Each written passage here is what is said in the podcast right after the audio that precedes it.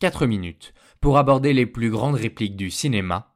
Vous êtes bien dans Ma ligne de chance sur Radio Campus Paris. Ma ligne de chance, ma ligne de chance, dis-moi chérie, qu'est-ce que t'en penses? Ce que j'en pense, quelle importance, tais-toi et donne-moi ta main. Ma ligne de chance consacre deux émissions, dont voici la seconde, à un film d'Arnaud Desplechin explorant le parcours de son personnage fétiche Paul Dédalus, trois souvenirs de ma jeunesse. Moi, je suis comme Actéon, déchiré par les chiens. Et toi, tu es comme Diane. Mais tu es douce aussi, comme Vénus. Ou comme Nausicaa, qui accueille Ulysse, tout nu et déchiré quand les autres filles se sont enfuies. Et ça, c'est ton haut du tableau. Et là, c'est ton front, tes sourcils et tes yeux bleus comme le ciel. Parce que ton visage tient toute la signification du monde dans ses traits.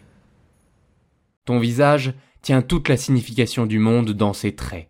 Cette réplique de Quentin Dolmer nous a donné à penser.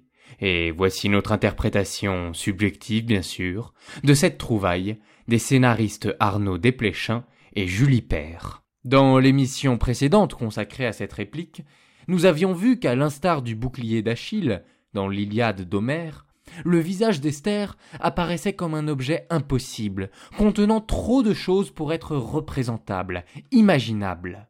Dans Pourquoi le monde n'existe pas, Marcus Gabriel, philosophe contemporain, affirme que tout existe excepté le monde. En effet, n'existe que ce qui apparaît dans un certain champ de sens, c'est-à-dire un lieu, un domaine qui contient des objets. Par exemple, une chambre, un récit, un état, la lune, l'univers physique sont aussi des champs de sens mais également une pensée, une idée erronée ou encore une tasse de café.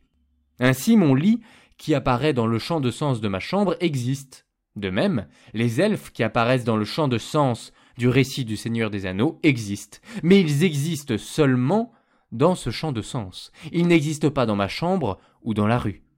Dès lors, peut-on dire que le monde existe? Le monde, c'est la totalité des choses et des faits. Autrement dit, c'est la somme de tous les champs de sens. Or, si le monde apparaissait dans un champ de sens, c'est-à-dire s'il existait dans un domaine de la réalité. Alors, le monde serait dans un champ de sens qui serait lui-même dans le monde. Il y a là contradiction. Marcus Gabriel en conclut que le monde n'existe pas. Tout cela est bien abstrait. Mais si l'on confronte cette idée à la réplique de Paul, on remarque que ce dernier développe une conception tout à fait opposée à celle de Gabriel. Si le visage d'Esther tient toute la signification du monde en ses traits, si ce visage dénote le monde, c'est bien que le monde existe. Mais il n'existe pas à la façon d'un objet physique. Il existe, pour reprendre le vocabulaire de Gabriel, dans le champ de sens du visage d'Esther, dans les traits de son visage. Autrement dit, Paul nous invite à ne plus voir le monde comme une espèce de totalité spatiale, plus grande que n'importe quelle réalité, le monde peut être condensé dans un simple visage. Soyons encore plus audacieux. En écoutant le morceau d'éloquence de Paul, on se rend compte que ce à quoi il compare les parties du visage d'Esther comme les parties du tableau, ce sont des sentiments, des émotions. Aussi, en dernière instance, Paul nous invite à redéfinir ce qu'est pour nous le monde, non pas un ensemble spatial ou un ensemble de faits, mais un ensemble mental, ou plus exactement, sentimental, l'ensemble de toutes les émotions qui peuvent exister, l'assemblage spirituel de toutes les subjectivités humaines.